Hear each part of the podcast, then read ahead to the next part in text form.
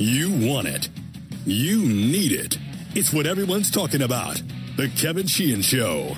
Now, here's Kevin. All right, I am here. Aaron is here. Tommy will be calling in shortly. This show's presented by Window Nation. If you're in the market for windows, call 866 90Nation or go to windownation.com and tell them we told you to call. If you missed the show yesterday, and many of you did, I get it. Uh, it was a snow day, out of your routine, not in your car. Um, by the way, one of the things that has surprised me about the podcast so far is how many of you actually listen in your car during the day. Our biggest spikes are from 4 to 7 in the afternoon and 6 to 9 in, the morning, the following morning, usually because we get this thing out at about noon or 1 o'clock at the latest every day. But yesterday, just behind the curtains, real quickly, yesterday was not a banner day for the Kevin Sheehan Show podcast in terms of numbers um, because it was an unusual day, um, a snow day, and people were out of a routine. But it was a decent show. Joel Corry was on the show. Joel is really smart, former NFL agent, and he's such a good guest on radio. And, uh, you know, for show hosts, people who do this on radio and television and podcast form, you love people like Joel because not only is he smart and knowledgeable, um, but he can communicate. And beyond that, people like the way that he communicates. That's so important, isn't it? Actually, you know, just in life in general, in business, in life, that you're able to communicate, but more importantly, those on the other end of your communication like the way you communicate, or even better, like you personally when you are communicating.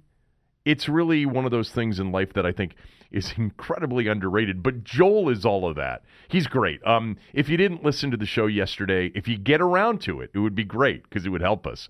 Listen to the interview with Joel. Uh, his thoughts on the Skins, the NFL, the Steelers, um, free agency.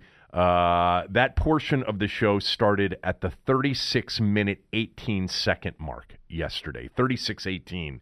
Uh, also on the show yesterday, Aaron, and you were off yesterday because the weather was bad. It was bad. My road didn't get plowed till like 6 p.m. Yeah, we didn't get plowed until late last night either. Um, but you know, it, it wasn't undrivable yesterday. But anyway, for those that missed the show yesterday, and many of you did, um, some of you that didn't miss the show seem to have a problem with me talking about Washington D.C. being not as soft uh, as our reputation says we are when it comes to bad weather. You know, yesterday we got, you know, a general three to five inches of snow, you know, in the metro area with some ice afterwards. It was a nasty weather day for us. A day where all of the closings actually, I think, were totally justified. And it was one of those days where, you know, the local news on television, they were doing the obligatory interviews with people on the street that aren't from here, that are from outside the area. You know, the uh, Channel 4, I think it was, it may have been Channel 9 I'm watching and they're interviewing a guy from Boston who says, "Yeah, you know, I'm always amazed at the way it gets handled here. Our schools would have been open, you know, the streets would have been cleared, yada yada yada." And then this woman from Minnesota says, "Yeah, yeah, this is nothing. You know, where I'm from, this would be a normal day." You know, it's crazy the way you guys react to a little snow down here. So, yesterday on the show, I pointed out the following that our forecast for much of the area yesterday was, you know, a general two to six inches of snow with ice afterwards that was going to hit at rush hour and everything closed. And again, I, I think it was justified yesterday. And a lot of times we close and it isn't, but I'll get to that in a moment. But I pointed out yesterday on the podcast, and some some of you took exception to this because I made the point that you know Minneapolis isn't that much different than D.C. Because yesterday in Minneapolis, you know what the forecast was, Aaron? Four Three to, to five inches. About four to eight, four to six, I think was the forecast, and they ended up with eight inches. A little more snow, um, not by much. Uh, but get guess what old Miss Eden Prairie woman on the street interviewed by Channel 4 uh, failed to point out yesterday? That everything in the Twin Cities yesterday was closed. Every school system in Minneapolis was closed. I was just curious yesterday morning to see, because I knew that there was a simultaneous storm going on in the Midwest that was comparable to what the storm was here in Washington. Not exactly, you know, inch for inch, ice pellet for ice pellet, but they were comparable storms. And I was curious to see what, you know, Minneapolis, the Twin Cities, would really do on a big snowstorm day. And they all their schools were closed. Like you just hear from these people all the time, we never close for what you guys get. Well, yeah, you do. Everything in the Twin Cities yesterday was closed. In fact, get this, and this will surprise many of you. I continued for a portion of the day to follow what was going on in the Twin Cities. By the way, I love Minneapolis. I, I mentioned this yesterday, and I think I've mentioned it before, but my wife actually grew up in Minneapolis. My father in law worked for Pillsbury back in the 70s, and they lived in Minneapolis. She moved to D.C. when she was 10 or 11. So, still, much of her you know, life was spent here in the area, but she lived the first 10 or 11 years of her life in Minneapolis and my brother-in-law who's older was a hockey player and continued to be a hockey player. They he he was 4 or 5 years older, so he really grew up, you know, a lot of his, you know, younger years in Minneapolis and it's a great city. It's very cold, but it's actually a great city. In fact, one of the things that's interesting about the Twin Cities, I think more Fortune 500 companies are based in Minneapolis than any other city other than New York. Um, at least that's what it was for a while. Uh, anyway, it's a it's a nice city, great place to raise a family, culturally you know diverse, um, more diverse than you would think. Um, lots. It's just it's a good city. Anyway, I, I don't need to go on about Minneapolis because what I was going to say is here's a fact that I guarantee you um, will surprise you yesterday in the Twin Cities, the snowfall that they have broke the record for the most, for the biggest February of snowfall ever in Minneapolis. They broke the monthly record. The record going into yesterday for the month of February was 25.1 inches of snow. That was the record for Minneapolis, the long standing monthly record. It doesn't seem like a lot, does it? It didn't to me. It's like, really? Just 25.1 inches? That was the record for the coldest month or one of the two coldest months of the year? You know what DC's record monthly snowfall for February is? 35.2 inches. Do you know that in DC, soft ass Washington, where everything closes after the first flurry falls. Our top four February snowfall totals are larger than the record February for Minneapolis. Now, I know there are days here where our kids are home from school and they should be in school. I mentioned that yesterday. Yeah, there are a lot of days where the pavement is wet and the kids are home from school. We've had all we I I had those when I was growing up and my kids have had those when they have grown up. We have closed schools too too often when schools should have been open. We have closed businesses too often when businesses should have been open. There's nothing worse, I know it, for parents on those days when kids should be at school, the pavement's wet, the sun is out, and they close schools prematurely and to be fair, more times than not, because the forecast went awry. You know, the forecast was, was for something more dire and it didn't materialize. And to be fair, forecasting these storms in our area can be tricky, really tricky, much trickier uh, than the hardiest of Midwest cities. You know, it, m- most of you don't understand this, but the storms that we can get in D.C., Philadelphia, New York, and Boston, Northeast, are much bigger in potential than the storms that Chicago or Minneapolis or Cleveland can get. Now, take out the lake effect areas of Buffalo and Rochester where they can get, you know, eight feet from lake effect snow. That's a total, it's totally different conversation. But Chicago, Minneapolis, Des Moines, all of those places, they don't have the same potential that we have for crippling blizzards. Do you know that we have had three storms in the last 10 years that produced 30 plus inches, close to three feet in some areas of the metropolitan area? The blizzard potential for major East Coast cities for nor'easters is much bigger than what it is for Chicago or Minneapolis. That's why I but but I was still surprised that our top 4 February snowfalls were bigger than Minnesota's record month for February.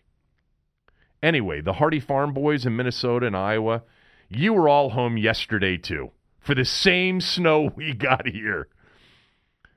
I'm going to get to the Zion Williamson thing here in a moment. But actually, one quick thing, Aaron. Speaking of farm boys, um, did you see what Jordan Bohannon from Iowa said? I did see that. After the Maryland Iowa Yes. game, Jordan Bohannon is a terrific player, clutch player, great shooter, farm boy from somewhere in the middle of Iowa. You know, he basically said that he got fouled on the final shot by Anthony Cowan. And when Cowan said, I got all ball on social media, Jordan Bohannon's response was fake news. You know, shut up, Bohannon. I, you know, you and all the other big, thick farm boys in this league, I'm sick of them. Seriously. I think, you know, we're, we're, we're in a big game Tuesday night in Iowa City. It was a big game in the league in Iowa City. Are you kidding me? If we were in the ACC, we would have played Virginia Tuesday night because this is, is this rivalry week. I don't know if they technically do rival. Whatever. Yes, it's yes. We would've had Well, no, we would have had Pitt. We Pitt was our ACC assigned rival. okay, but that doesn't mean it would have been for for uh, for rivalry week on television. Yeah, we would know. have probably had UVA Tuesday night and Duke on Saturday night. That's what we would have had. I, and we would have been in the league that would have been tuned in, as all basketball fans were, for Duke Carolina last night. Because you know what Duke Carolina is for the ACC? It's been something celebrated not just by the fans and alum of those two schools, but by everybody in the league. I know. I, I got up for Duke and Carolina when I was in the ACC. I watched last night. It's a big game last night, but it helped the entire league, that rivalry. And instead, we're in this league that so many of us wish we weren't in. It's a good league. Michigan State's a great program. The coaches are great. The competition's outstanding. It is. It's not the same for us, though. We don't fit Maryland people. We fit in the ACC. I don't care about what the ACC is now versus the way it used to be with Syracuse and Pitt and Louisville and all that. We're still a better fit as a charter member and the third winningest program in the history of the greatest basketball league of all time, the ACC. That's where we belong. Not in this tractor league playing 52 50 games. Uh, as a Maryland fan, seriously, would you rather be playing Virginia and Duke this week or Iowa and Ohio State? If I believed that Come we on. were playing Virginia and Duke, I'd much rather be it. I Well- just don't believe it. Well, we would have been. We wouldn't have. Yes, we would have been. We would have played Virginia minimum of once a year, and we would have played Duke twice a year. No, well, we wouldn't have been guaranteed to play. Duke I thought twice they a year. we had two crossovers. No, two crossovers, but it wasn't guaranteed to be Duke or Virginia. No, it was Duke and Pitt our- when they established our- it. I think it was just when it was established, it was just one at the time. Whatever. I- I- you know what? just I'd rather play them once a year than Iowa twice a year. Fair enough. You know what the, our season-ending game is this year? Minnesota at home. The place, by the way, that never closes schools for snow. You're, right. you're determined to make that a rivalry Um, now. Uh, enough of that. Uh, I, I look. I feel the way I feel. It's not going to change. I'm trying. I'm trying. The league is good, top to bottom. The Big Ten this year is the best league. You know, last night I'm watching Rutgers and Michigan State early because it was a 6:30 start. These 6:30 starts. By the way, the Big East has them too because I think Georgetown and Villanova started at 6:30 last night. Is that right? Last night, Georgetown Nova. Good win for, for Uh, Georgetown. Yeah, six thirty. Yes. Um, these 6:30 starts everywhere are ridiculous. I mean, g- give me a break. But Rutgers was taking it to Michigan State last night.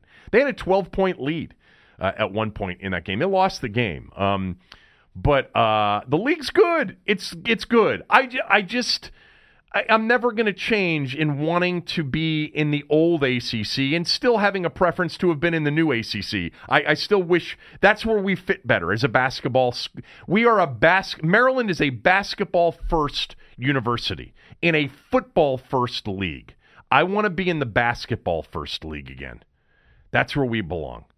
You know, remember very early on, after um, in a very you know non-transparent way, we you know Wallace Loh and Kevin Anderson moved us to the Big Ten, and you know there was a financial benefit to moving from the Big Ten. I would still like to see that penciled out.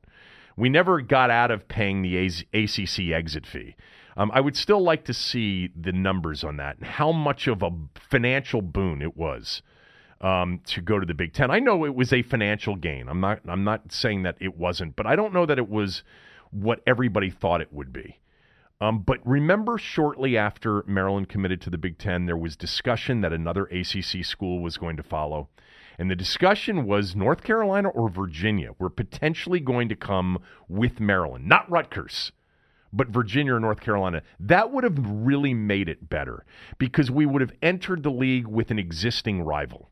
You know, if North Carolina or Virginia had moved to the Big Ten with us, we would have had an automatic natural rival in that league, and we don't have one in the Big Ten, Aaron. Is there No, one? Is there one team that really you get fired up to play? I want. I Penn. State's getting there. Oh, in football, not in I- basketball. Just overall, I just dislike the Penn State uh, fan base.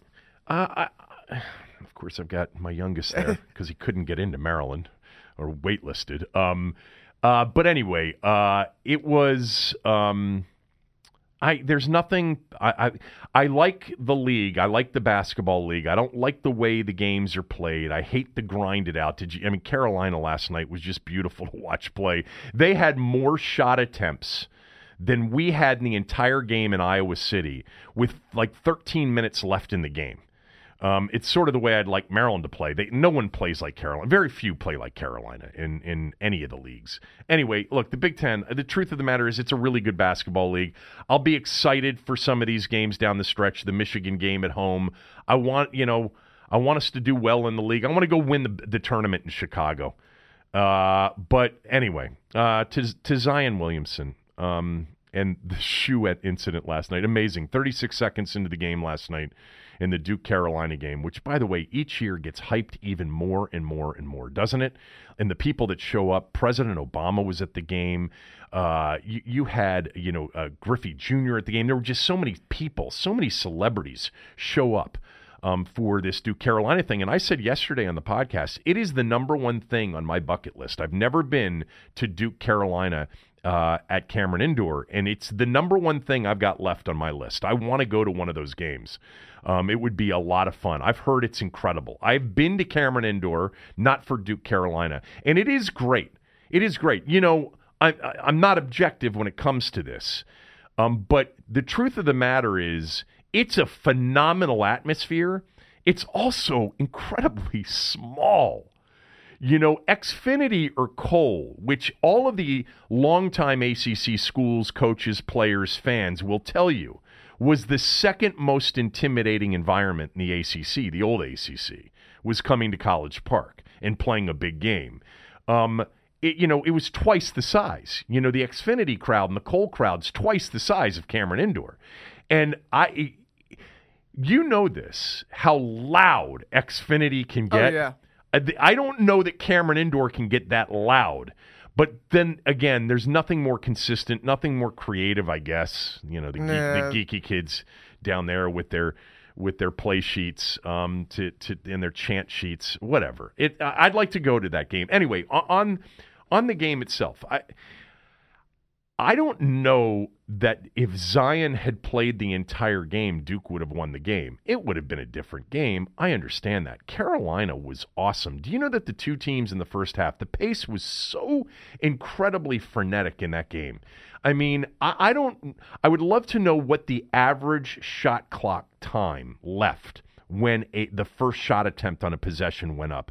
I bet more times than not the shot clock didn't hit 20 seconds before a shot went up.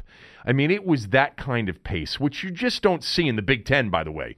Um, it- Michigan State plays that way. Iowa tries to play that way. Michigan State plays that way. I love Izzo.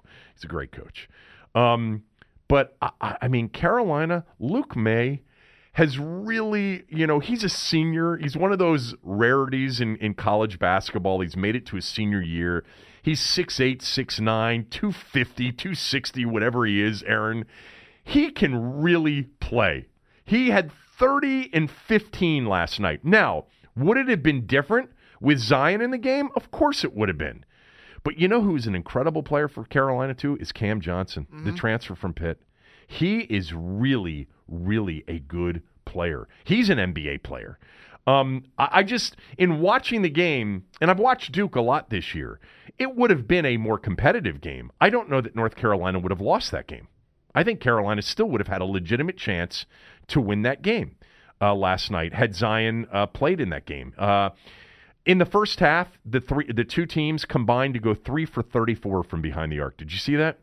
They, uh, it was like Oh, yeah. they were missing so many, and they were firing up, firing up those shots so quickly. I was curious, and I went, uh, I went online and checked the, the stats at halftime. Three for thirty-four combined. It, it's Um, not shocking for Duke because that's always been Duke's Achilles heel all year. But Well, look, that's always been Duke's Achilles heel, period. Yes. If you go back through the history of K and K's teams in the tournament, when did they get beat before they should have gotten beat? You know, a, an upset to Lehigh or a, a Sweet 16 game to Florida or Michigan State when they were favored. I'm talking about games that they were favored to win where they got bounced earlier than projected.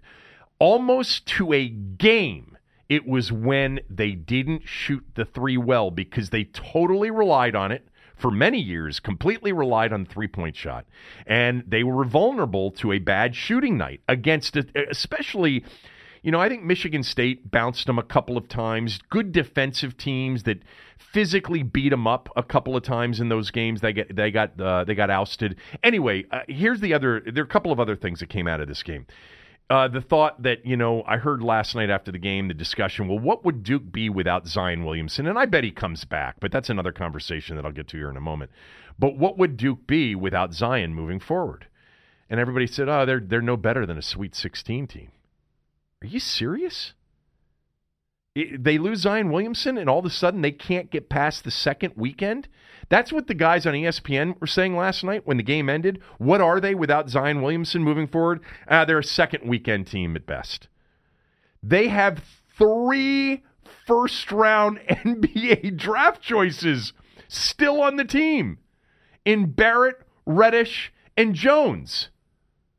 That's more than any other team in the country has. They have four now, four projected first round picks. And without Zion Williamson, they would still have three NBA first round picks, two top five picks on their roster. And you're going to tell me they can't win the national championship? Well, then I would tell you that, that Krzyzewski's not a very good coach. How many coaches right now in the country would take Duke's roster without Zion Williamson and say we can go win a national championship? Anybody would. That's a joke, right? That they're only a second weekend team without Zion Williamson? They can't get it together with three NBA uh, first rounders on their roster? That would be an indictment of Krzyzewski. Uh, they're still, still a threat to win it all. I don't know that they would win it all. I'm not suggesting that they're a better team without Zion Williamson or they're an equal team without Zion Williamson. I'm just suggesting that they still have more talent than anybody else has without Zion Williamson. Now, the discussion about that came up last night immediately after the shoe blew out, and you get the shot of President Obama saying, The shoe broke. the conversation that immediately started with this is the problem you know with not playing co- uh, not paying college players he should have been allowed to go to the NBA he needs to shut it down now i love the people that right when he got hurt said and it was their immediate reaction how unfair this is he should shut it down now colleges have to start paying these players the NBA's got to give up on the one and done rule. I don't have a problem with that, by the way. Let them go. Let them go right as 17, 18 year olds right to the NBA if that's what they want to do. Because at least if they're in college, we know it's their choice. I would prefer that. At this point, I would just prefer that because it takes away the, you know, uh, the excuse that they didn't have a choice. They do have a choice now. They could sit out you know, it's not a one and done have to play college. It's a one and done, a one year removed from high school. So Zion Williamson or Cam Reddish or RJ Barrett could have sat out this year so that they didn't injure themselves and they could have gotten, you know, Uncle Phil to coach them up and they could have gone down to the health club to get a good trainer and they could have hired a publicist and paid for all of that by the way on their own out of their own pocket and then, you know, entered the NBA draft in 20 uh, in 2019 and not played college basketball and not risked their future. They could have done that. You know, and that's where, to me, the whole argument of they should get paid falls flat on its ass, fat, flat on its face, because I, I'm always amazed that some of you with business sense don't understand the value proposition of playing college sports for most college players, like 99.9% of them. Look, the Zion Williamsons of the world, you know, the LeBron Jameses, the players that actually had a profile coming out of high school, and they are very, very few and far between. The players that could have gone to the NBA and become a star right away, that had a public profile and a marketing platform as a high school player, although most of you listening actually didn't know Zion Williamson until he played his first game at Duke.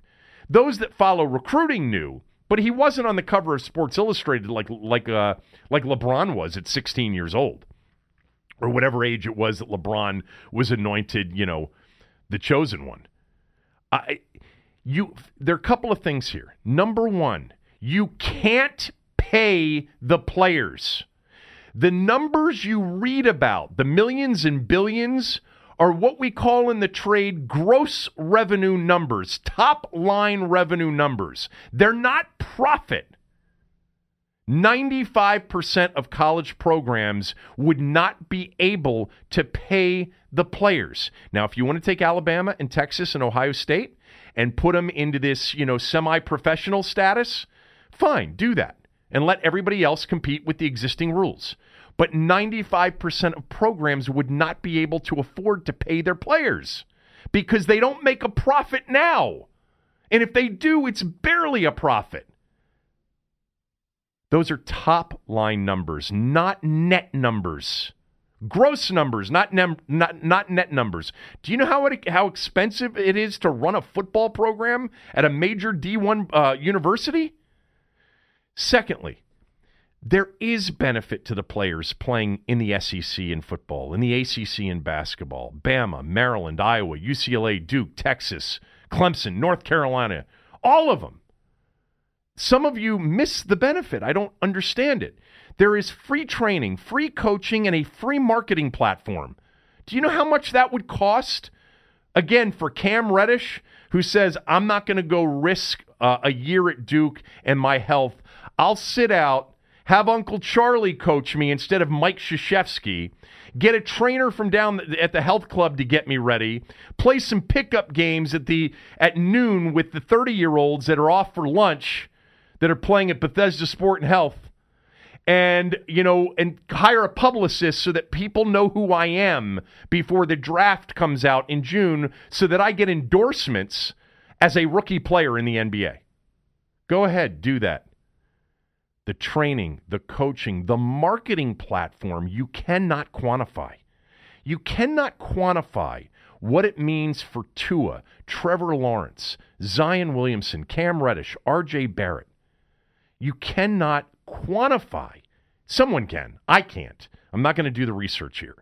It's hundreds of thousands of dollars minimum of publicity, of marketing, of creating an image, a brand how are you going to create a brand not playing college football or college basketball? The SEC, Bama, the ACC, Duke, Carolina, major sports brands. If you're a good player and an NBA future player in those leagues, you come into the NBA with a brand that you would have never had had you not gone to Alabama or Duke or LSU or North Carolina. You would have never had it. Again, the the exceptions to the rule, LeBron James, maybe Zion Williamson is the exception to the rule. Aaron, you would have a better feel for that in terms of what his true profile was. You really follow recruiting. I don't follow it like you do, but Zion didn't have LeBron's profile. No, I, no one's had LeBron's profile. There are plenty of people listening to this show that did not know who Zion Williamson was before Duke's first game in November. I, I would say Zion was one of the more more well-known recruits coming in. He's definitely not LeBron's level, but as far as, you know, freshmen coming into the league, I'm trying to think who I would even necessarily compare him to. He's, he, he was up there. He was very highly up there. There was a social media fr- a frenzy Yeah, around and- and- some of his dunks in and high the school. way, yeah, there was the social media and the way that he did get recruited, the late commitment to Duke Right. got a lot of people buzzing as Right. well. All right. So you have those exceptions. You know, you have, and they are rare exceptions of the players that might have a public brand going straight from high school into the NBA. These colleges, man, college sports, these the, the players benefit significantly.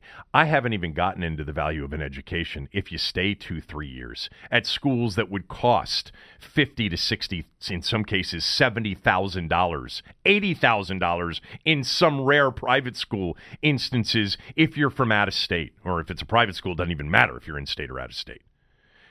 I, I look. I think there are lots of things that should happen. I think they should get larger stipends. They should not be without cash in their pocket to live a normal year in college. Being able to go out to dinner being able to you know spend money with friends or on a date or whatever. I increase the stipend. I also think that every single player that plays in these schools that at any point in their life if they want to come back and get their degree they can do it free of charge in perpetuity that scholarship for the ability to go back and learn and further educate yourself should exist it uh, in some cases i think it does now I, I, I think it does, but for many years, if you left early, if you went after your freshman or sophomore year, and let's just say at 40 years old, you decided, you know what, I want to go back to school.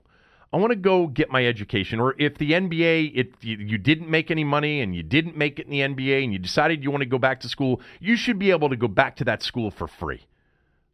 I think these things are okay. I think, you know, benefiting economically from an autograph session, those things are fine. But you can't pay these guys hundreds of thousands of dollars. You know what? Maybe you pay for the insurance policies. Maybe Many schools do. Maybe you pay for the Lloyds of London insurance policy on a Zion Williamson. You know, th- that's easier to sort of identify. There are probably a half dozen to a dozen, depending on the sport and the school, of players that are clearly going to make a living playing professionally, and maybe the schools should pick up those ins- insurance premiums. I'm, I mean, I'm not. This isn't a black and white issue where I'm like they don't get a dime. There are ways that it can be improved, but as far as Zion Williamson and or most college players, there is massive economic benefit by playing a year in college. The marketing platform alone is worth a lot of money. How much money would Tua have gotten in endorsements? Well, actually, let's take it back to somebody who already got paid massively in endorsements as a rookie player, Robert Griffin III. If Robert Griffin III hadn't gone to Baylor and won the Heisman Trophy and been this exciting, electrifying college football player, and instead sat out a year and got trained down in Texas and worked with a publicist to increase the awareness of who he was and and what what he w- could potentially do in the NFL one day. Um, how what, what what would he have made coming out in endorsements? if nobody if he didn't play college football and win the Heisman Trophy and play in the Big 12 and play in some big college games, what would he have made? Nothing is the answer. Nothing. No one would have known who he was. He wouldn't have been coached well in college, and maybe he wasn't anyway. He wouldn't have had the training, the free medical, which, by the way, he had ACL surgery at Baylor. Um, playing, yes, maybe if he hadn't been playing football, he wouldn't have gotten that first torn ACL at Baylor. But you know, all of this, oh, they got to profit from their likeness. They got to get paid. They're, the schools are making all this money. Yes, they're making a lot of, they're generating a lot of revenue. Most of these schools aren't making a lot of money. A lot of these schools rely on states to provide them with funds to keep their athletic departments viable economically. And I'm talking about in Power Five conferences. Anyway, uh, the other part of this is, you know what, Zion Williamson, if you want to quit on your team and your coach and your program and your fans um, and and hang it up. And by the way, if he's legitimately hurt, he's legitimately hurt. There's nothing. I mean, this is a conversation that is about a guy that, let's just say, from a health standpoint, in two weeks is ready to play again. I can tell you this. I, I can't speak to this is a, a matter of perspective because no one can speak from anybody else's perspective when they don't understand the family dynamic, the family economics, all of that. Okay. I can just tell you that I don't I wouldn't want my son to quit. I wouldn't want him to hang it up. And maybe it makes total sense in his situation to do it and not to risk it. And if that's what he chooses, I understand it. I personally though, I think ultimately it's one of those regrets that he may have. But then again, if he came back and played and got seriously hurt, that would be a major regret too. I understand it's not an easy situation. But I would be disappointed personally if he doesn't come back and play. And again, you you're naive if you think that the players don't benefit from this relationship with these big time programs and coaches and platforms. You really are naive. You somebody should pencil out just the branding uh, impact from a dollars and cents standpoint on its own. Forget all the other stuff the free training, the free coaching, the free medical, the free food, the free everything, the, the free classes if you're interested in that. Just the branding alone that a player gets playing at Alabama in the SEC or LSU or Florida, you know, or Ohio State or Michigan, and in basketball at the big, you know, and having that platform. You know what March is going to do to some players that are marginal NBA players? And you have a good run in March in the platform that is the, the NCAA tournament, March Madness, it's going to make somebody a lot of money somewhere down the road that they would have never had a chance to make had they not gone to college and played. Anyway, that's just my view on all of that. Um, God, there was a tragic event uh, late last night, I guess. Jim Boeheim was driving along a highway and hit somebody and killed them. Uh, it, I, the man, I, the the details. It was a 51 year old man. The man was outside of a car on Interstate 690. The vehicle was involved in an, uh, in a an unrelated accident due to bad weather. They had bad weather there. Um, this guy was the passenger in the car, um, and they exited the vehicle, and somehow Boeheim's car attempted to avoid the vehicle in the in the road and swerved over and hit this guy, killed him. Um, there's I don't think there's any report with respect to Boeheim's condition, right?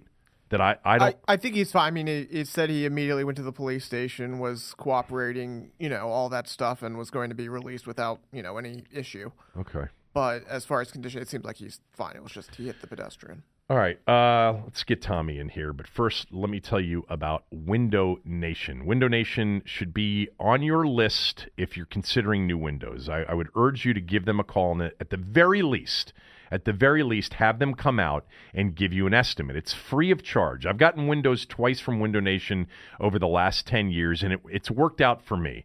Um, I love Harley and Aaron. I, I know Harley better than Aaron, but they're both great guys, terrific entrepreneurs. Um, and I know that they will take good care of you if you call and you mention that you're calling based on hearing about it um, from me. Uh, right now, their offer is buy two windows, get two free, and it lasts until the end of this weekend. There's no limit to it. You can buy 20 windows, get 20 free, and you'll get 0% financing for five full years. So you buy four windows, you buy 12 windows, you buy 22 windows, and you get the same number of windows for free with no limit but you got to call by Sunday. And with the purchase of a house of windows, Window Nation will pay your heating bill until the new windows are installed. You will save thousands of dollars. Window Nation does room by room install to cause as little disruption as possible as they are all the while paying your heating bill. They'll keep their factories busy, their installers busy by offering this great offer, which is why you're getting the benefit of it. Call 866-90Nation or go to windownation.com for the lowest prices of the year. Get two free windows with every two you buy, no limit, 0% financing. That's no interest for five full years. 866-90Nation or windownation.com and tell them that I sent you. All right, let's bring in Tommy from spring training, Nat Spring Training. And since we last talked, um, Manny Machado signed a 10 year, $300 million deal with the Padres. Uh, your reaction to that, and then what it means for Bryce Harper? Well, what it means for Bryce Harper is we know he's going to get more than Manny Machado uh, because he was the higher value free agent, I think, throughout the whole process you know, it could go two ways for Manny Machado. I mean, the Padres seem to have a pretty good team on the verge of, of coming together. Uh, and they say because they're only a one act act in San Diego, there's no football team, there's no basketball team, there's no hockey team. There'll be a lot of interest. I'm a little bit skeptical. I think it could turn out sort of like Robinson Cano when he signed a huge contract to play in Seattle and has pretty much never been heard from again. Uh, I think that that could happen to Machado. According to the reports I read, that the Padres themselves were surprised that Machado wound up signing with them. So, I mean, I'm not sure he made a decision other than for the highest bidder. And, you know, most athletes wind up doing that. They most athletes do go for the money. Uh, but I'm skeptical of his long-term success in San Diego because I'm skeptical of the franchise. Do you have you changed your mind at all on Harper to Philadelphia? No. So that's where you are no. right now. Give me the number. Yeah, he, the, look, give me the number he gets. I I think it's close to 350. I think it's 350. Okay, so all and, of, and look, they're they're both in a corner. I mean, Harper, pretty much, if he doesn't have a a long list of bidders that Boras is trying to pl- you know, claim that he does. I don't believe that. If he only pretty much has the Phillies and maybe the Giants with a shorter term deal, White Sox, uh, White Sox, they they they bowed out of Machado because they said they wouldn't go to 300 million. So I don't know how much they're willing to go for Harper, even though he's he's a higher value free agent. I just think both that you know like I think Harper's in a tough spot. The Phillies are in a tough spot because the Phillies got their fans all hopped up with all this stupid money they said they had to spend this winter, so they can't afford to come away with nothing. And Harper may be very limited in his choices, and he may have be having regrets about not taking that three hundred million dollar deal with Washington. That's not there anymore. So I think they're both in a corner. All right. Um, yeah, look, I, I, my reaction to it, not following the you know day to day granular detail of all of this here in the off season, is that for all the hand wringing over, you know, the market isn't what anybody thought it was. They're not going to get the money they thought they were going to get. Well, Machado signs for a deal that most projected, um, you know, based on most projections, was actually higher. He had to wait for it but he got 300 million for 10 years. And harper you know six months ago we were talking about 400 million may still end up at may still end up at 350 when all is said and done for 10 years. You know listen that whole that whole narrative about the free agent market and that teams are are holding back and not spending that that's that's carrying water for agents in the players union. That's a myth. Okay. it's an absolute myth you know, uh, and and you've got a bunch of writers out there who either sympathize with the players or are are working as you know as unwitting tools of the agents and touting this this narrative out there. That's not true. It's just not true. Uh, what else is going on down there? I actually had one um, question for you. Uh, you know, we were going to get around to it uh, eventually, but I was thinking about him. I, I read Boz um, uh, yesterday or early this morning, I forget when, on Juan Soto, and he thinks that Juan Soto at 20, more likely than not, will be much better than the player at 19. And I, you know, one of the things that during the season, and I think you said this last year, and if you didn't, then uh, I apologize, but many said that the one thing about Juan Soto is you don't know until you know teams have a chance to figure him out, and that usually comes later in the year or in year two. What do you expect from Juan Soto in his second year? I expect him to do better, to have a better season than he did last year. Uh, I mean, he had a historic season for a 19 year old. Yep. 116 games. He had 22 home runs, drove in 70 runs, hit almost 300. Uh, I think he's elated to be playing with his friend Victor Robles in center field now. It's ironic because Robles is the guy that we've been waiting for right. for years. Yep. You know, I mean, we got a glimpse of him a couple years ago, and and and because he wasn't healthy when the Nationals ran out of outfielders last year, they skipped over him and went to Soto, who kind of emerged almost out of nowhere to to be this this kind of player. And him and Soto, Robles and Soto are close. They're they dress next to each other in the clubhouse. Uh, they're both very loose, very friendly. I think Soto is going to have a better year, and I think it's in part because Robles is going to be playing next to him and is going to be in the lineup with him. Do you think it was more the emergence of Soto or the expectation and projection of Robles that allowed the Lerners and Rizzo to think in terms of a future without Bryce Harper? Which was more oh, impactful? I think it's the, I think it's the emergence of uh, Soto. Yeah. I mean, the expectations for Robles haven't changed. He's still, you know, a very highly regarded five-tool player. Now there were there were expectations uh, that started to emerge last spring about Soto, but uh, he was not on the radar as long as Robles was. And the fact that Soto was such turned in such a veteran kind of season for a rookie. I mean, the things that you saw him do in terms of plate discipline and and not not getting into slumps and not chasing bad pitches and being a guy who basically did what he told, you know, was a good teammate, uh, who paid attention to the veterans. Uh, I think that was found money. You know, found money is a great feeling. Robles was the guy they've been betting on all along. Right. And then all of a sudden, they reached in their pocket, they found this wad of bills, and it was Juan Soto. All right. Um, Okay. Anything else you got from spring training as we uh, are live uh, on site uh, with our uh, beat reporter from spring training, Tom Loverro from the Washington Times? it's a different spring training than last year.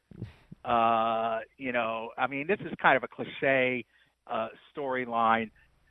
It is a little bit tougher. They are working on more fundamentals, but one of the big differences is is half the team isn't walking around limping.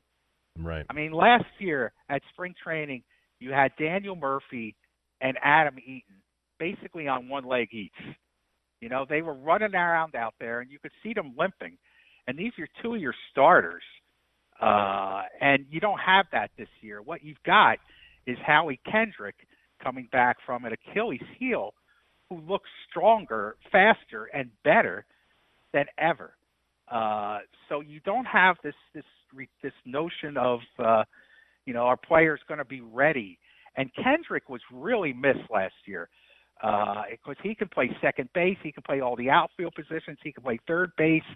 He's like a 290 career hitter, and he's a great guy in the clubhouse. He his impact, if he stays healthy this year, is, is going to be huge. I mean, look, the team has a lot to feel good about right now in spring training, and obviously that's the time to feel good. Last spring, I'm not so sure they felt that good. Uh, d- did you want to say anything about Rendon and what he faces long term contract wise? The column that you wrote for this morning. Well, you know, it was so funny because you remember Harper came in last year and met with reporters and said, if you ask me about my contract or free agency, I'm gonna I'm gonna yeah, leave. Right. I'm gonna walk out the door. And this is the guy who supposedly loves attention. Rendon hates attention stood there before reporters yesterday, answered every question about his contract with great answers, including, you know, the answer where he said, "You all guys have this impression that, that we work for Scott Boras. He works for us." really? And we've gotten into that's that's what he said, you know.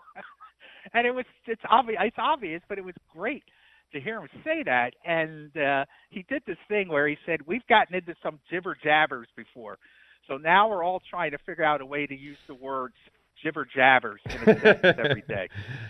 All right. because uh, that that's something like probably from 1920.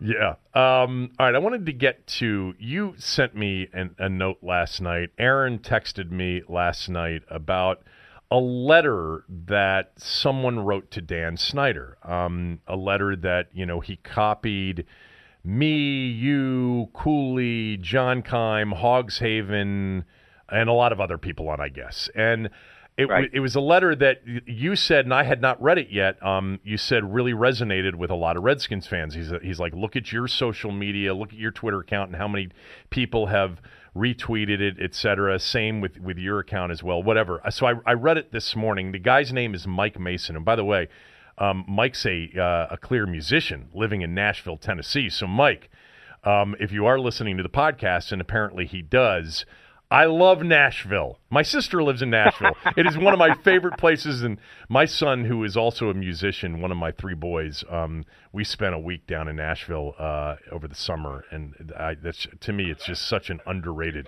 um, city. Anyway, to make a long story short, he sent this letter out, and I'm not going to read the whole thing because it's rather lengthy, but it's a letter. It's a letter to Dan Snyder that talks about the importance of the Redskins to him and his family and how it was this shared experience and it got them through tough times and you know mentions Darrell Green and Sean Taylor and jersey numbers and jerseys he purchased and just how important the Redskins were to him and his family which is a similar story that you know not just uh, thousands or even tens of thousands but millions of Redskin fans have you know, whether they live here or outside the area. And by the way, I think you know this.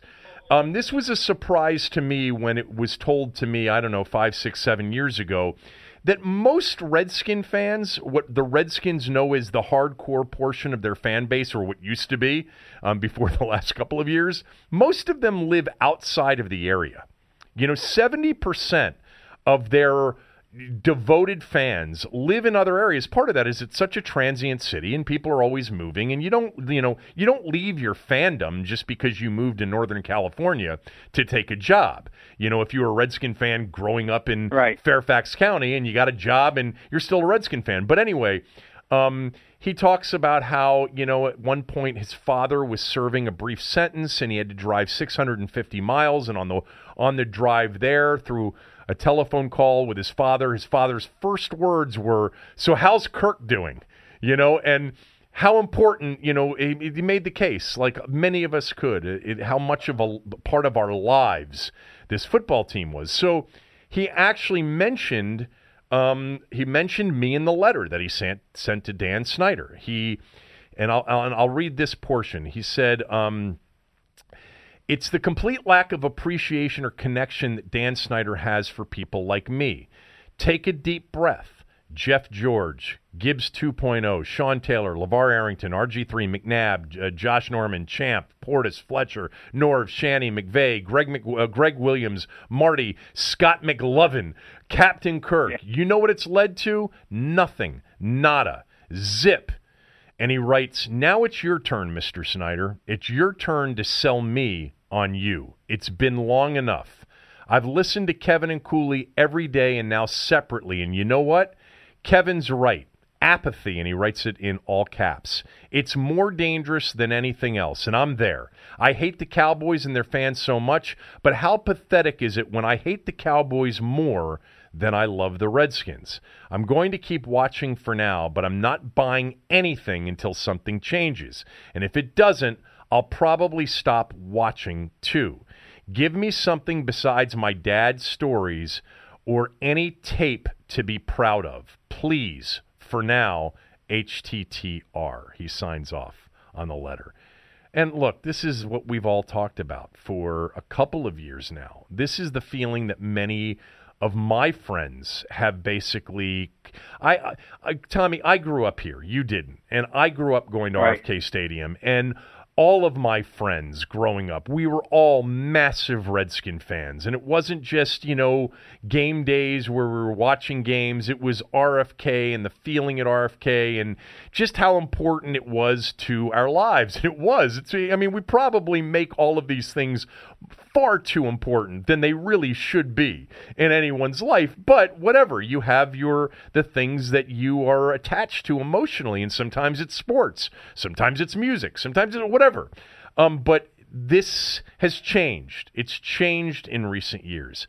I have obviously always been a fan, born and raised, but you know my feelings have have changed a little bit in recent years. Now I still have a show in which the majority of people that listen to the show listen to you and me together or me by myself because they are Redskin fans more than anything Right. else.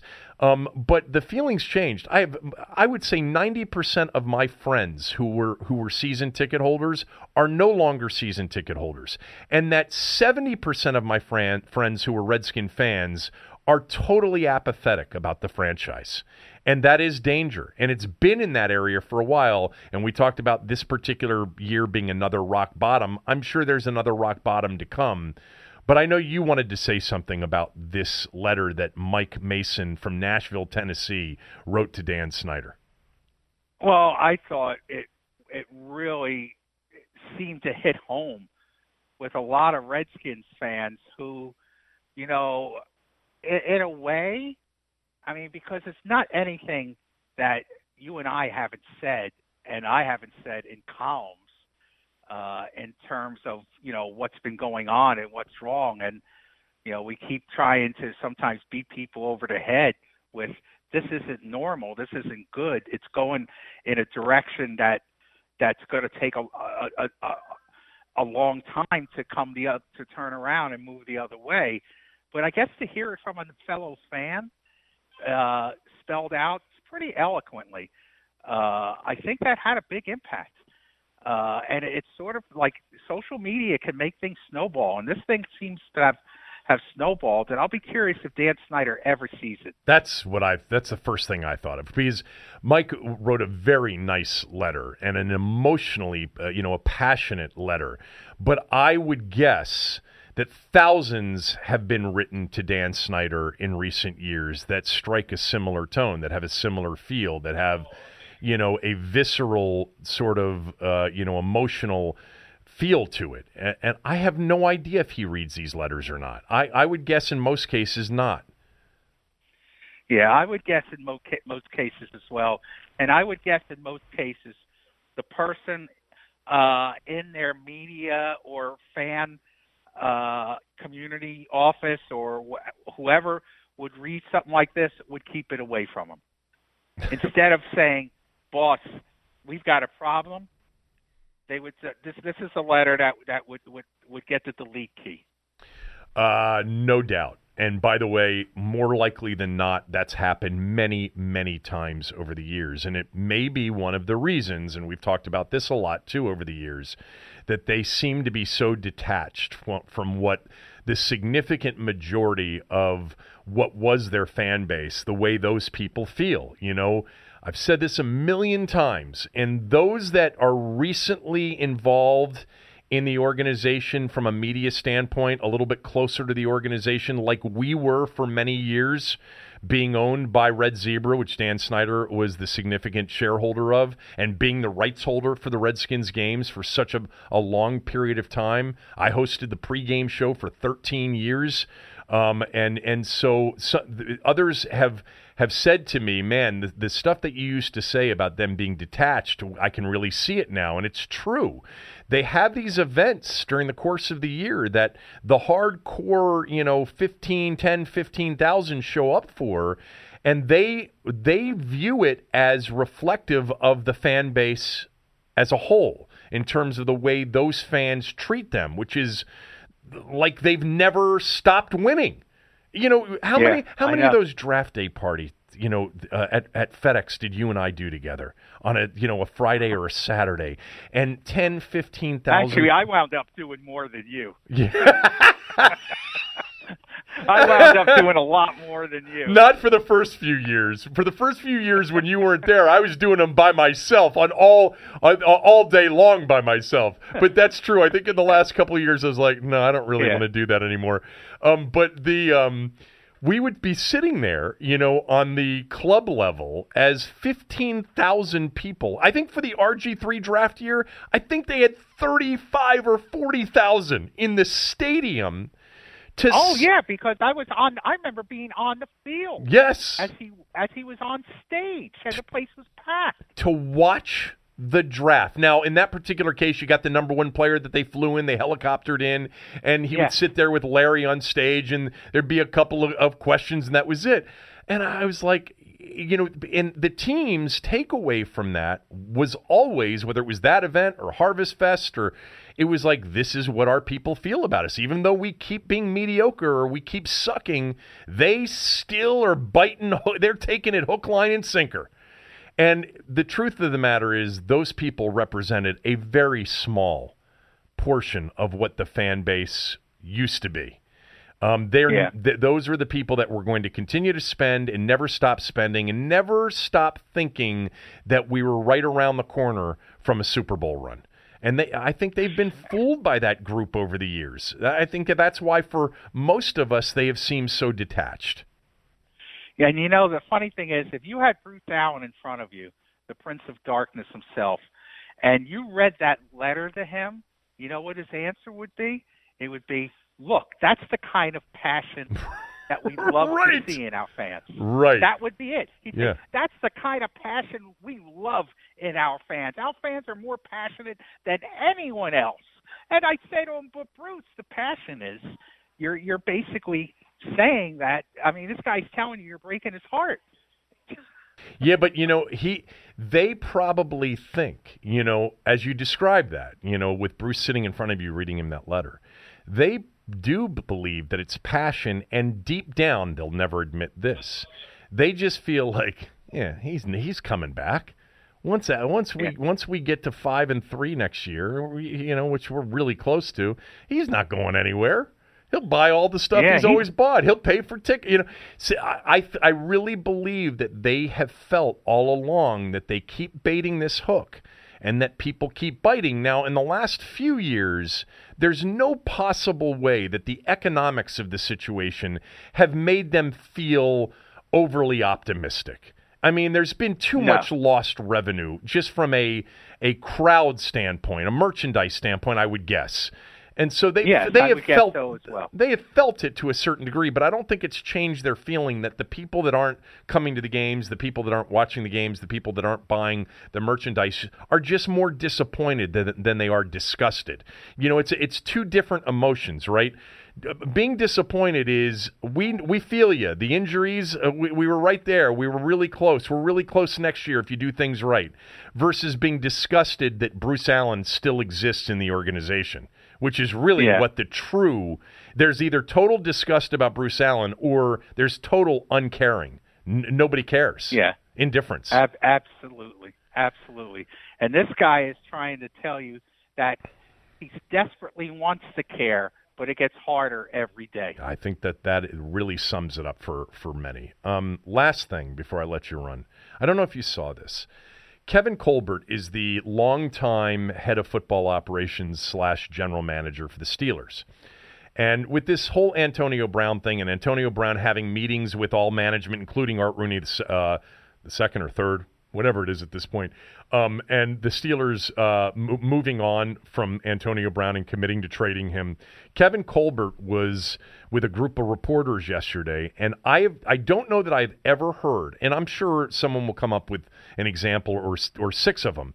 Um, where th- there's a comparable, um, there are comparable statements from a front office person in the NFL. But Kevin Colbert yesterday backed his starting quarterback and gave him um, the level of seniority and uh, autonomy and leadership like I've never heard anybody in an organization. Listen to what Kevin Colbert said about Ben Roethlisberger yesterday.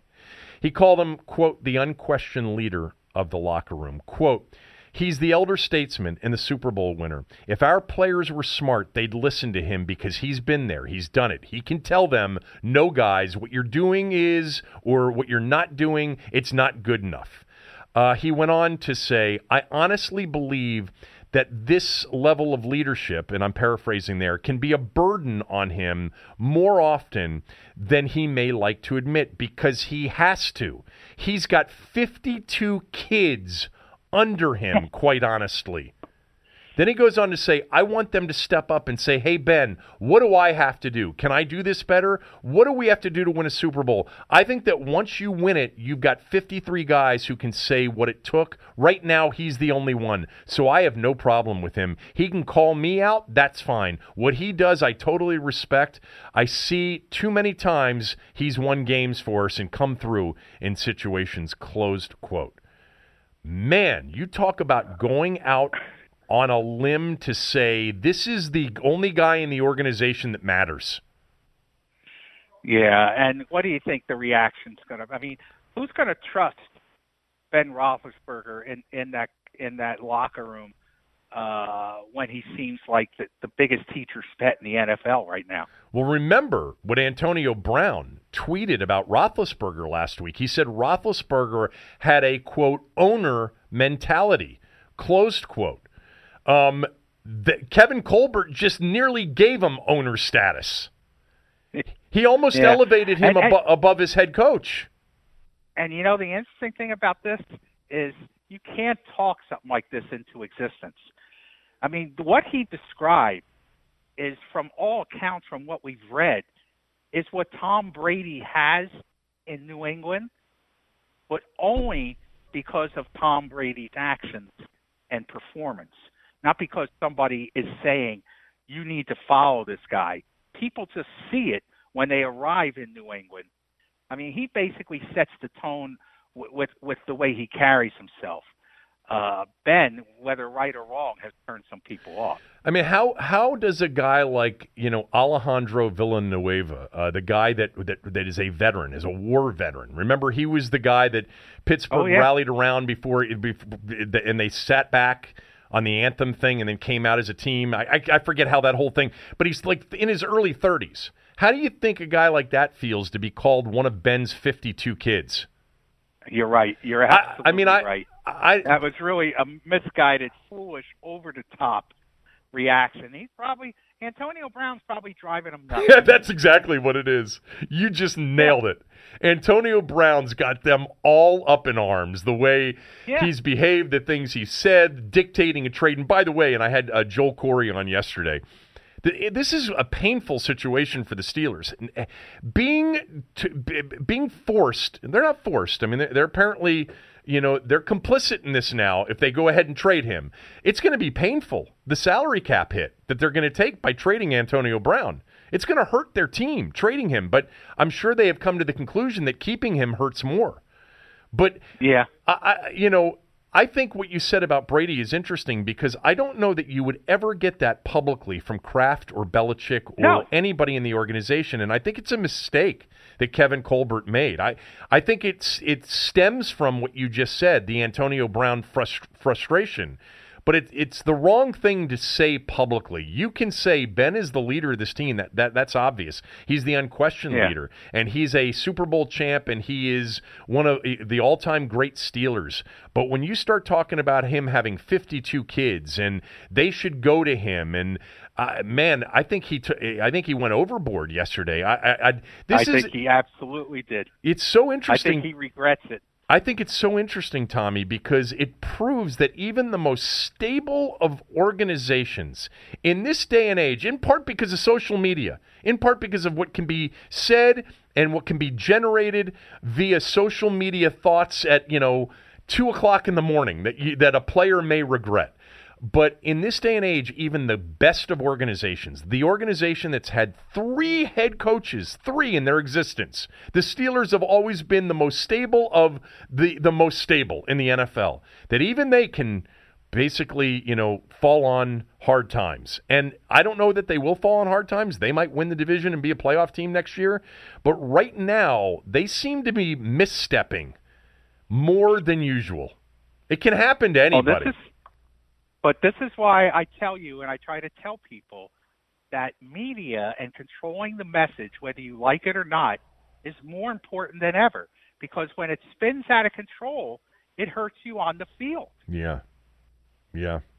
Well, I mean, they're an interesting story next year. I mean, the two players who are Hall of Fame kind of players just didn't want to play for him the last couple of years. Yeah. You know? Yeah. Um, I think Kevin Colbert went way overboard. I don't think that that was really good public relations counsel.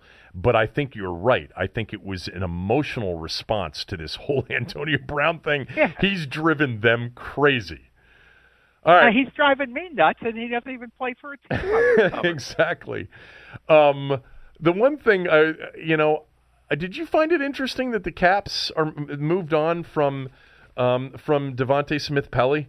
And I guess they're getting ready to make some sort of a trade here before the trade deadline. I, I, I'm, you know, you know me. I'm not following that in great detail, but I, I didn't know if you had been following it at all. I mean, he was a he was a Stanley Cup hero last year.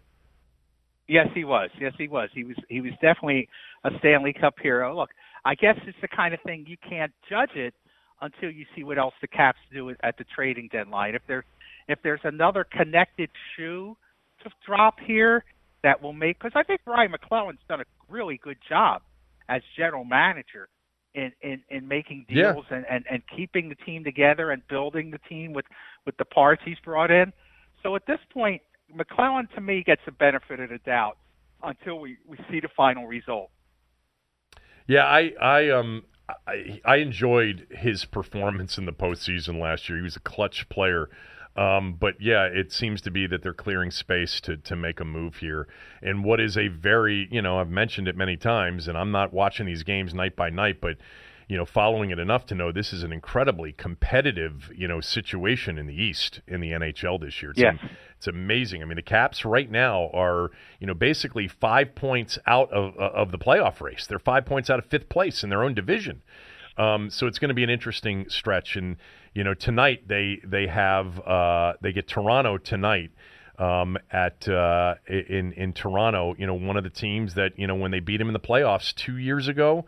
Right, many people thought Toronto was the next, you know, powerhouse, but it's clearly Yes. become Tampa more than Toronto, even though Toronto is very good as well. Uh, Yeah. All right, uh, enjoy the weather. Uh, it's warming up here. I know you'll be happy about that, but man, we had a weather day yesterday. I'm real sorry to hear that. See ya. see ya. Quick word on Farish Chrysler Dodge Jeep in Fairfax. They should be on your list if you're considering something new, especially if you're considering a Chrysler, a Dodge, or a Jeep. Also a Subaru, because they've got a Subaru dealership. Go to farishcars.com right now to see their live inventory and their best deals. Now, right now, their best deals are on the Jeep Cherokee, the Jeep Grand Cherokee, and the Jeep Wrangler. Um, very good deals on all three, uh, a lot of which means um, that there's plenty of inventory. So I think if you get out there and you want a Jeep Grand Cherokee as an example, right now is the time to go get it. You'll probably be able to find the exact make, model, and color on their lot and be able to drive it right off their lot for a deal that you're not going to get anywhere else. Especially if you ask for Ralph Perkins, walk in there, ask for Ralph Perkins, say Kevin Sheehan sent me to talk to Ralph Perkins about a new Jeep Grand Cherokee or a new Jeep Wrangler or a new Jeep Cherokee or a Ram pickup, uh, you'll get a great deal and you'll be taken care of. These are great guys. Ralph's a good friend, longtime friend.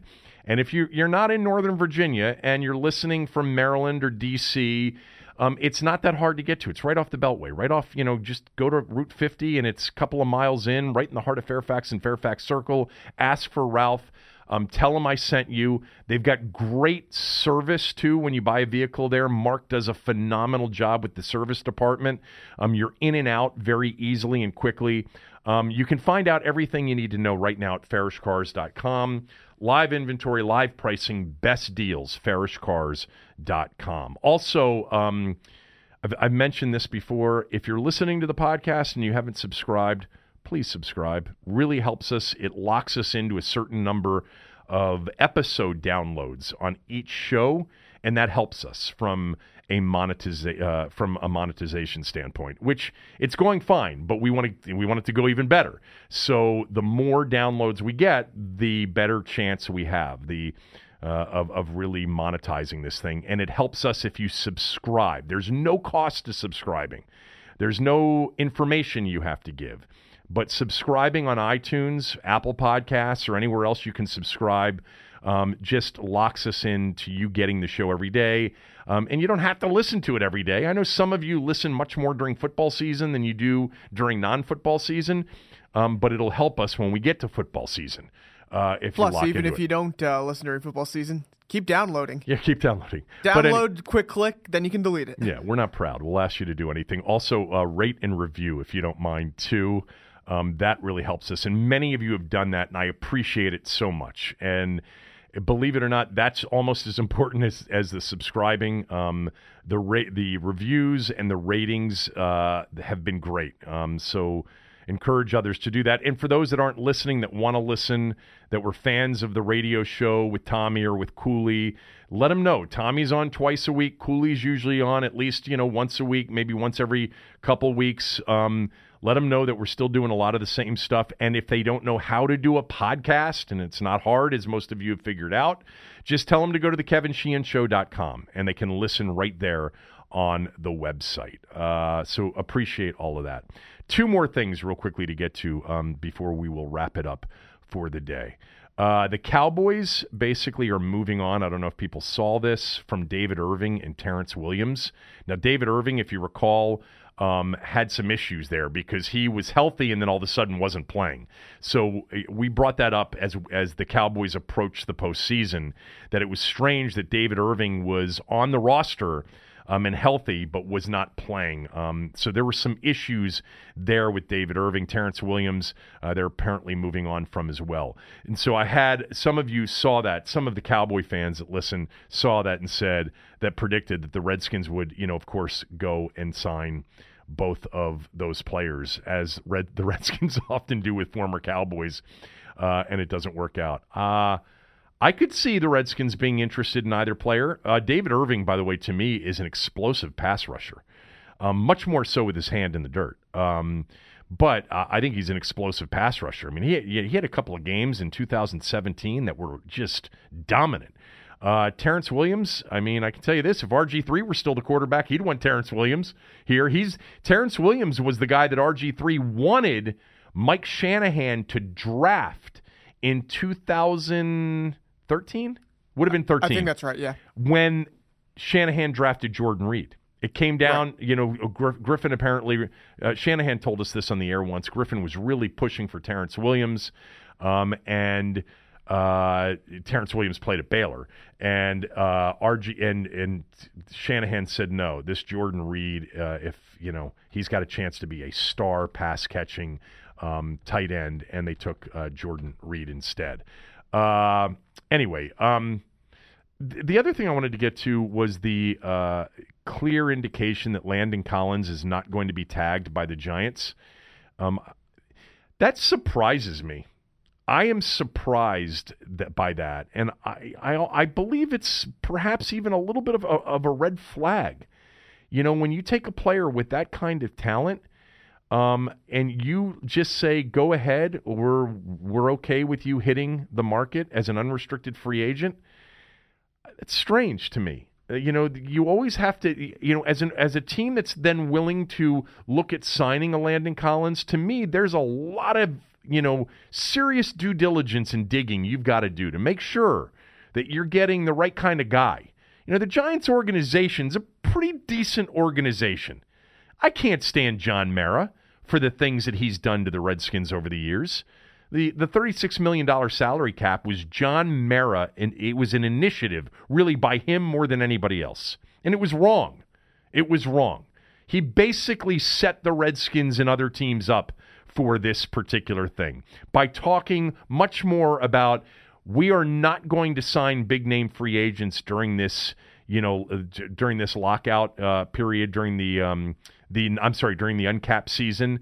And little was said about releasing players in an effort to take a bigger hit uh, during the uncapped year and players you didn't want anymore like Albert Haynesworth, as an example. Anyway, to make a long story short, the Giants are a pretty good organization. I'd really want to know why they are not tagging Landon Collins. Maybe they don't think the price is worth the player. Um, and maybe they will make an effort to go ahead and sign him as a free agent. But you know, Landon Collins, his his hero, his hero was Sean Taylor, and he's talked about you know in the past wanting to be a Redskin. I would be somewhat surprised if he still wants to be a Redskin, you know. Uh, but at the same time, you know, that's a player you absolutely have to look into, don't you? They have a major Yeah. need at the position, and he's a major talent. Those two things are both facts. The Redskins have a major need at the position, and Landon Collins is uh, a major talent. Need, talent, it'll come down to whether or not they have the ability to make a deal on that. Now, they still could tag him. You know, he just went in and cleaned his locker out yesterday, and that seemed to be an indication to everybody that that he didn't expect to get franchise tagged. Well, he's he's also saying that if he does get franchise tag, he'll sit out for the offseason, which okay. yeah. I- I, I don't think that that would stop them. If they wanted to tag him, I don't think that threat would stop them from tagging him.